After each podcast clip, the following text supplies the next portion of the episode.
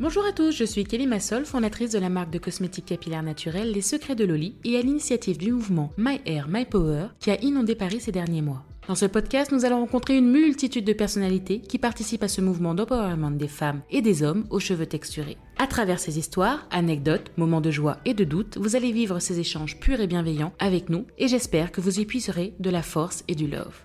Bienvenue dans le podcast My Hair, My Power. Bonjour à tous, bonjour à toutes. Je suis ravie de vous retrouver pour un nouvel épisode de notre podcast My Air, My Power, qui est tout simplement dédié aujourd'hui à Camille Mbaye. Camille, bienvenue. Merci, c'est gentil. Merci d'être venue à nous. Je suis ravie en fait de t'accueillir aujourd'hui parce qu'on va parler de quelque chose qui, qui euh, me stimule et m'intéresse particulièrement, c'est-à-dire euh, le monde du mannequinat, l'acceptation donc de sa texture et surtout le mannequinat plus size. Donc, est-ce que tu peux te présenter pour nos auditeurs? Ok, bah, je m'appelle Camille, j'ai 21 ans. Euh, ça fait deux ans que je me suis lancée dans le mannequinat et voilà, une courte présentation, mais euh, c'était moi. ok. Et donc, du coup, pour ceux qui euh, éventuellement euh, écouteraient uniquement le, podcast, c'est pour vous dire que Camille est absolument magnifique et somptueuse, là, franchement, avec un magnifique afro. et surtout, elle est pleine de charme et curvy à souhait. Donc, moi, ce que je voudrais savoir, c'est comment euh, bah, comment en fait tu es arrivé, euh, en partant de beaucoup plus jeune à aujourd'hui, comment tu en es arrivé en fait à cette nouvelle vocation euh, que tu découvres depuis deux ans justement? Comment ça a commencé quand tu étais toute petite? Alors quand j'étais toute petite, moi j'ai grandi dans le nord de la France mhm. avec du coup ma maman qui est blanche, qui m'a qui m'a élevée et euh, donc j'avais pas du tout pour euh, vocation de devenir mannequin, c'était pas du tout dans mes plans. T'étais plutôt quelqu'un de timide de base ou ça va affirmer J'étais pas timide, mais je pense que j'avais pas assez confiance en moi pour, euh, pour me dire voilà. Que plus tard tu seras voilà, Travailler dans un métier d'image tout simplement quoi. D'accord. Et donc du coup justement tu as grandi donc dans le nord, dans une petite ville ou dans une grande ville? Dans une toute petite ville. Une toute petite ville. Alors justement quand on est, il me semble que tu, tu, tu es issu d'un couple mixte si je, ne me trompe pas. Justement comment tu as senti euh, justement le grandir dans une, euh, dans une petite ville, euh, dans le nord de la France, avec des parents et donc une mère blanche et un père, et un père noir, j'imagine. Comment toi, tu as grandi et tu as évolué justement à l'école? Est-ce que tu as senti un regard différent ou même à la sortie de l'école, que ce soit les adultes ou les enfants justement? Bah oui, en grandissant dans une petite ville, j'ai toujours ressenti que j'étais différente. Euh, j'ai aussi beaucoup euh, subi de moqueries, de racisme, etc. C'était par rapport à ta couleur de peau ou par rapport à ta texture de cheveux? Franchement, je pense que c'était un ensemble et je me suis... Les deux, t'as ouais, pris cher direct. et je pense que même je me souviens d'une fois quand j'étais euh, j'étais plus jeune, ma maman voulait absolument que j'aille, je crois que c'était un centre aéré, avec mon afro. Du coup, elle m'avait fait un magnifique afro pour aller au centre aéré. Elle m'avait mis un bandeau dans les cheveux. Mm. Et en fait, je suis rentrée de là, j'étais en pleurs. Je me dis, mais plus jamais. Et plus jamais. dans le dos, j'avais les cheveux attachés. Je lui ai dit, mais plus jamais, en fait, je, je laisse mes cheveux comme ça. Ah, et, euh, et ouais, à partir de ce moment-là, je pense que j'ai vraiment compris que j'étais différente. Que t'étais différente. T'as compris que ta texture de cheveux, en tout cas, attirait les regards et même les doigts, non? Voilà. Mais moi, je me rappelle, à hein, la couronne de cheveux, euh, les cheveux attachés en, en petite queue de rat euh, rapidement parce que euh, parce qu'à l'école, ben, tu perturbes les autres. Tes cheveux perturbent les autres. T'es assise, on te dit ah je vois pas, ou les autres veulent mettre les mains, voilà, mm. donc on peut pas te mettre devant. on te met les mains dans, dans, dans les cheveux. Et, et, je trouve que c'est c'est aussi du rôle du professeur de, de faire en sorte de ne pas rendre ça exceptionnel en fait, de de de, de, de normaliser d'autres textures. Et j'en parlais euh, il y, a, y, a, pas longtemps. Euh, parce que tu sais qu'en ce moment il y a une politique, euh, il y a une polémique autour effectivement de la discrimination capillaire, donc on va en parler un peu plus tard dans, le podcast. Mais ce que je disais, c'est que non seulement nous en tant qu'adultes, on doit faire aujourd'hui, il faut arrêter de se braquer en disant ouais, on a touché mes cheveux, on a fait des remarques sur mes cheveux. Ce que je pense, c'est qu'il y a beaucoup d'ignorance autour de la couleur de peau, autour de notre de, de nos textures de cheveux, et je pense que avant euh, de, de, se braquer. Maintenant, malheureusement, enfin, c'est pas malheureusement, mais je pense qu'il faut euh, rentrer dans la pédagogie. Et la pédagogie, ça commence des tout petits. Pour moi, euh, souvent, chaque personne que j'ai eue au micro jusqu'à aujourd'hui m'ont toujours raconté une histoire négative autour de leurs cheveux qui, qui leur est arrivée à l'école et avec d'autres enfants. Mais pour être maman de deux enfants, euh, la, méchanceté, c'est pas inné chez les enfants. Donc ça veut dire qu'il y a quelque chose. Ça veut dire qu'à l'école, euh, et peut-être que tu, tu, me diras si, ce que tu en penses, dès l'école, on doit apprendre la différence. que ce soit la différence de taille, que ce soit la différence de texture, de couleur de peau. Et, euh, je pense que si on fait même pas rentrer ça dans les programmes, dès le début, tu vois, tu apprends à un enfant de 6 ans que oui, toi t'es blanc, lui il est noir, lui il est métissé, oui, lui il a les cheveux frisés. On, on dit bien, euh, enfin, on apprend bien la différence entre les petits garçons et les petites filles, tu vois ce que je veux dire? Donc pour moi, ça me Mhm. paraît essentiel aujourd'hui, euh, surtout dans un pays comme la France, surtout sur l'Europe qui est de plus en plus métissée, et on en est, euh, on en est le, le reflet, que euh, bah, il est temps de- de- d'apprendre à l'école et de normaliser en fait la différence. Mais je pense que même euh, c'est un souci d'éducation en fait. C'est pas seulement c'est pas seulement à l'école, ça seulement commence seulement euh, à la maison. euh, Juste expliquer que euh, voilà, comme tu disais, il y a des noirs, il y a des blancs, il y a des personnes métissées, il y a des personnes avec des cheveux texturés, il y a des personnes avec des cheveux lisses, il y a des gros, il y a des minces, il y a de tout. Exactement. Et euh, il faut l'accepter quoi. Exactement. Et là, et, et là, je suis d'accord avec toi. Non seulement il y a la pédagogie à faire avec à, à- à l'école, mais il y a en plus effectivement un travail. Mais j'ai envie de te dire que euh, les adultes, c'est un poil trop tard. Là où on peut se concentrer, c'est la nouvelle génération. Mhm. Euh, parce que la nouvelle génération, euh, euh, bah, en fait, tu es sûr de, de construire quelque chose. Quand tu cherches à déconstruire une image, là, c'est plus, là, c'est plus difficile. Quand il y a une maman qui va dire à sa fille, bah, elle, elle n'est pas coiffée. Tu vois, c'est trop tard en fait pour corriger l'adulte. Il y a qu'un adulte qui peut corriger un autre adulte. Donc c'est pour ça que je, enfin pour moi la vision c'est bon, arrêtons maintenant euh, d'essayer de rattraper ce qui est plus rattrapable Mhm. et essayons d'éduquer la nouvelle génération euh, sur euh, sur sur sur ce sujet-là qui qui est un reflet parce qu'en fait c'est dès tout petit qu'on se construit. Et toi tu t'es construite sur sur sur quel type d'image justement par rapport à tes cheveux? Euh, ce genre d'histoire-là, toi, comment t'as grandi dans ton adolescence? Je pense que j'ai grandi avec un manque de représentation surtout. Et euh, je pense qu'aujourd'hui aussi, euh, les petits, bon, qui. je sais pas trop comment exprimer ça, mais les personnes plus jeunes, là, aujourd'hui, elles ont plus de représentation que. Grâce aux réseaux sociaux. Voilà, c'est ça. Grâce aux réseaux sociaux, grâce à la télévision, je pense qu'il y a beaucoup plus de représentation aujourd'hui. Je pense qu'il y a encore du chemin à Pas parcourir. encore assez, effectivement, Voilà. la télé, ça Mais c'est je sûr. pense que euh, c'est plus simple de se construire maintenant que de se construire il y a 20 ans, ou il y a 50 ans, ou il y a 100 ans. Je pense qu'on est quand même dans un processus d'évolution. Je pense qu'on est dans un processus euh, qui, qui, est, qui est plus positif. Là, je suis d'accord avec toi. Euh, et c'est pour ça aussi que les gens sont souvent surpris euh, qu'on ait une grosse communauté et que la communauté elle soit vraiment fédérée autour de la marque. C'est que nous, on, a- on essaye en tout cas au, quotidi- au, au quotidien d'avoir une représentation de tous les types de textures, de tous les types de couleurs. Euh, on sait que nos clientes, en fait, elles nous représentent. On sait que ce sont nos meilleures ambassadrices d'ailleurs. Euh, et, pour moi, c'était fondamental dans l'ADN de la marque, tu vois, euh, parce que j'ai une expression que j'utilise beaucoup qui s'appelle ne fais pas aux autres ce que tu n'aimes pas qu'on te fasse. Et donc en fait, quand je prends le slogan de la marque, c'est Always with Love, mais mon, deuxième leitmotiv, c'est ne fais pas aux autres ce qu'on n'aime pas qu'on te fasse. C'est-à-dire que quand je vois un visuel, quand je vois une publicité ou autre, si je sens que j'ai pas représenté quelqu'un, je me dis ne fais pas aux autres ce qu'on n'aime pas qu'on te fasse. Tu n'as pas aimé ne pas être représenté, tu n'as pas aimé ne pas recevoir voir ta couleur de peau, ta texture ou même euh, ton type de corps. Donc essaye de, de, faire changer ça. Alors on peut pas être parfait parce qu'on n'a pas des budgets et des milliards, mais à notre petite échelle, c'est ce qu'on essaie de faire. Est-ce que toi, tu te dirais que tu es arrivé vers le mannequinat euh, et que finalement, c'est aussi un acte de militantisme pour toi? Ou un acte d'affirmation de toi-même? Ou les deux, la cause, tu es à la fois à la cause et à la fois pour toi-même? Je pense que. Ah, je sais pas, la question elle est super compliquée.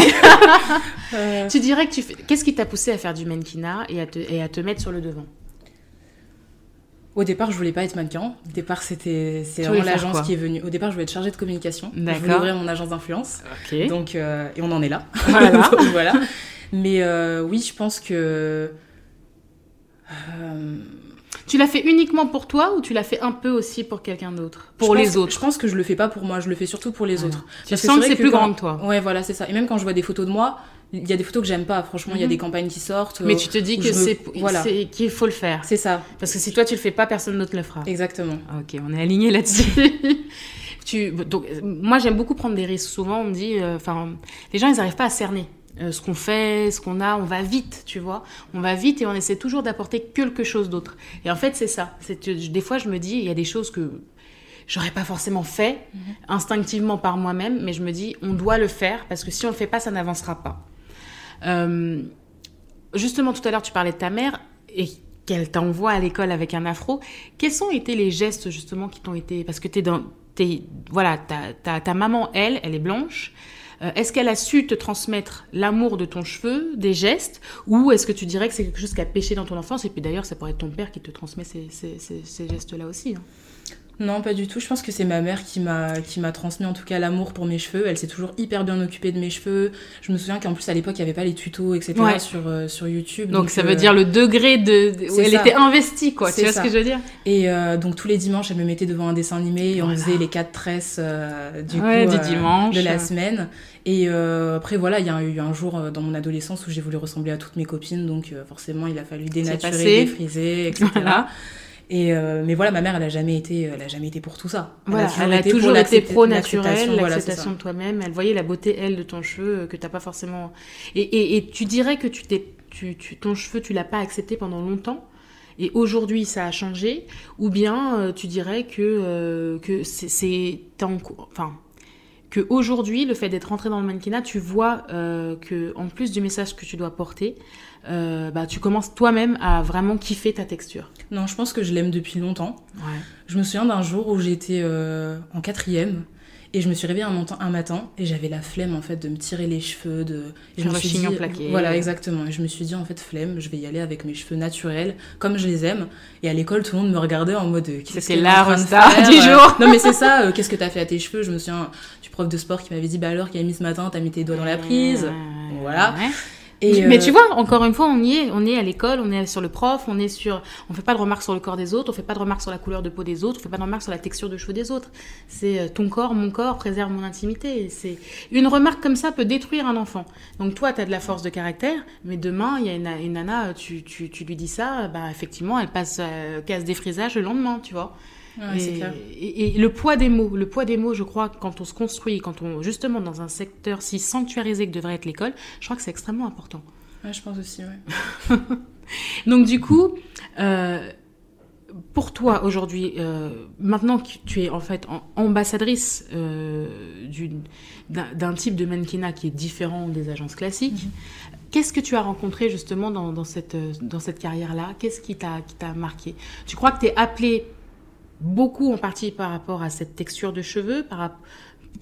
Est-ce que tu, tu, toi, tu arrives à analyser pourquoi il y a eu un revirement et c'est toi qu'on appelle? Bah, Je pense que parce que les gens, ils ont besoin de se ressentir représentés et parce que... que ça y est, ça commence à, à être intégré ben, auprès des agences. Ça. Je pense qu'en fait, mes cheveux déjà font ma différence. Pareil, le fait que j'ai des formes, ça fait aussi ma différence. Donc ça fait, ça fait beaucoup et pour, euh, pour une marque... Euh... A tiré le gros lot, toi, tu le sais. Voilà, c'est ça, exactement, c'est ça. Tu dirais que tu es à la mode en ce moment?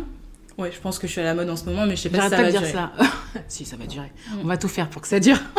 ça dépend des années, vraiment. J'ai l'impression qu'il y a des années où vraiment euh, les mannequins plus size, on est mis sur le devant de la scène, et il y a d'autres années où on va vraiment pas travailler. Je pense qu'il y a un syndrome de culpabilité euh, et que les réseaux sociaux poussent poussent très fort et que bah, quand tu vois un mec comme Drake qui met une plus size euh, comme rôle numéro 1 dans son, dans son clip, je, ils ont, tu, tu sens que tu n'as plus, le, plus le choix. Alors après, c'est vrai que Kimka a réduit son popotin, voilà. mais, mais euh, je pense que c'est passager. non, plus, plus, plus sérieusement, euh, est-ce que tu penses que tu, par rapport à la nouvelle génération, tu as un message à porter? Est-ce que tu as envie de transmettre un message là, tu vois? Si tu devais transmettre un message à, une génération de mannequins peut-être plus size ou à d'autres euh, jeunes femmes qui ont ta texture de cheveux, parce que ta texture elle est particulière.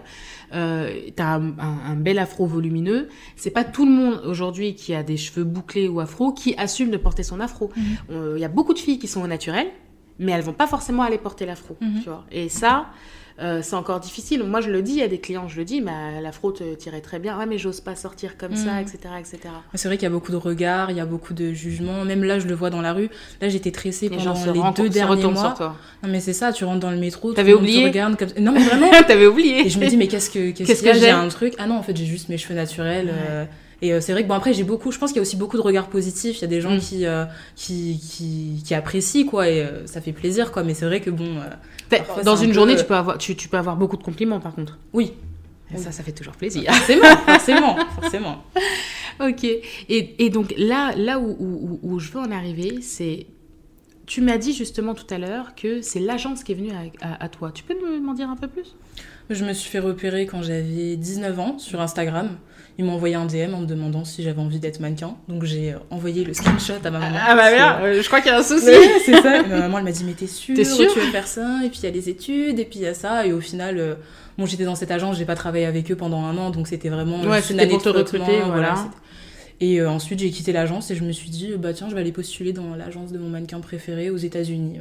Je me suis, mais c'était vraiment genre à 2h du match, je me suis dit, allez, j'envoie mes photos, on verra, on verra ce qu'il en est. Et là, j'ai été prise et c'est là que tout a, tout a Mais donc là, là, on va rentrer dans le, dans le. Là, on va gratter un peu. Donc, ça veut dire que concrètement, en passant par l'agence US, c'est là où tu as commencé à avoir des contrats? Ouais. C'est eux qui m'ont placé dans une agence à Londres et c'est là que j'ai commencé à avoir, des, contrats. Mais je pense qu'en ayant. Enfin, j'ai jamais signé dans une agence française. Mhm. Et je pense que pour une mannequin plus size avec des cheveux texturés. Il faut passer par le UK. Voilà je pense que c'est pas c'est pas nécessaire de signer en France et je pense que c'est même pas bénéfique pour nous euh, non je pense pas non plus. de signer en France quoi. Donc, donc on en est encore là. Donc toi est-ce que tu veux apporter ta pierre à, l'édifice par rapport à ça? Parce qu'on connaît tous une Leslie par exemple qui a dû euh, il y a je crois que c'était il y a 8 ans il me semble il y a 8 ou 9 ans qui a dû aller s'expatrier aux US euh, pour pouvoir démarrer sa, sa, sa, sa vraie, sa, vraie carrière plus size là-bas. Bah justement, c'est de Leslie dont je parlais tout à l'heure. Donc je suis dans l'agence de, et euh, bon, moi, j'aspire à avoir le même parcours qu'elle. Hein, euh. mais euh, oui, je pense qu'aujourd'hui, quand tu es mannequin plus size et que tu n'es pas blanche, quoi, clairement, le mieux, c'est d'aller aux États-Unis ou en tout cas de. Enfin, moi, je travaille jamais en France. C'est tes recommandations. C'est demain, il y a une fille là aujourd'hui qui se dit voilà, je suis afro-descendante et je vais être mannequin. Euh, peut-être plus size ou pas. Toi, ton conseil, c'est passe par, euh, passe par euh, l'Angleterre ou les États-Unis. Je pense que c'est le plus simple en tout cas. Ok, ok. Est-ce qu'il y a quelque chose que tu aimerais dire à nos auditeurs? Oui. je pense que c'est hyper important de ne pas changer mhm. pour, pour les autres. C'est à eux de changer pour toi. C'est à eux de s'adapter à toi. C'est hyper important et c'est un truc que ma maman elle me répète tout le temps. C'est que des fois, j'ai pas des contrats, j'ai pas de contrat parce que je suis comme ci ou parce que je suis comme ça. C'est pas à toi de rentrer dans le moule. Voilà, c'est ça. C'est euh, le moule, il doit s'adapter à toi. Exactement. Ah, J'apprécie ta maman. J'apprécie en tout cas son, mood et sa façon de voir les choses. Je pense que c'est un très beau message à, à, communiquer.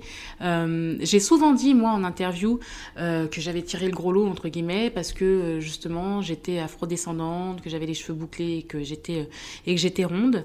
Euh, je pense que ton message il est super positif.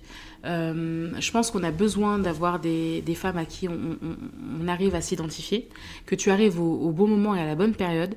Euh, on pense à Leslie qui est partie, mais, mais je te souhaite pas vraiment de partir, je te souhaite de rester un petit peu avec nous, mais d'avoir une magnifique carrière internationale, la même, voire plus, voire mieux. Euh, je pense que en termes de, good vibes, au-delà de la vibe, je pense que tu arrives au moment où sur les réseaux sociaux, on a envie de voir des gens comme toi. On a envie d'entendre des messages comme ça. Euh, et comme on est quand même dans le capillaire, euh, si tu devais donner des conseils et des astuces justement pour entretenir sa différence capillaire, qu'est-ce que tu fais aujourd'hui dans ta routine pour pouvoir avoir ce magnifique afro? J'essaye d'utiliser le moins de produits possible sur mes racines pour mhm. pouvoir avoir un maximum de volume. Euh, après, sinon, euh, j'ai pas une routine, j'ai pas de, produits magiques ou de routine magique en vrai. Ta routine, tu l'as fait une fois par semaine? Ouais.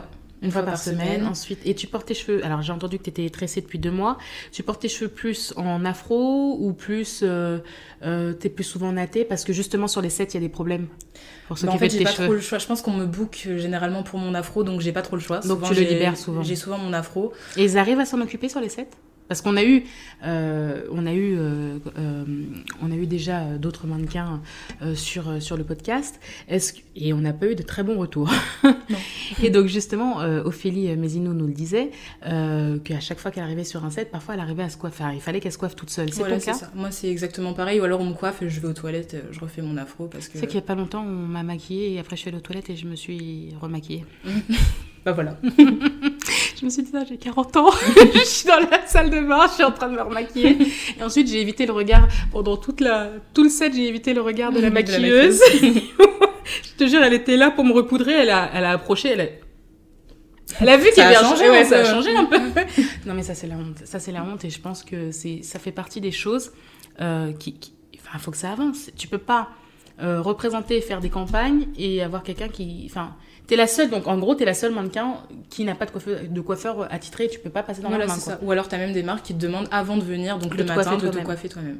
Tu leur factures des frais? Non, je le fais pas. Tu devrais. ok, ok, ok. Donc en fait, euh, euh, pour toi, si tu devais améliorer certains, certains axes d'amélioration, bon, on ne sait jamais si quelqu'un nous écoute, euh, pour toi, tu penses qu'on devrait plus former les gens sur les sets à cette multiculturalité? Waouh, Ou alors- je vais dire seul mot. Ou alors euh, engager des gens qui savent le faire, quoi.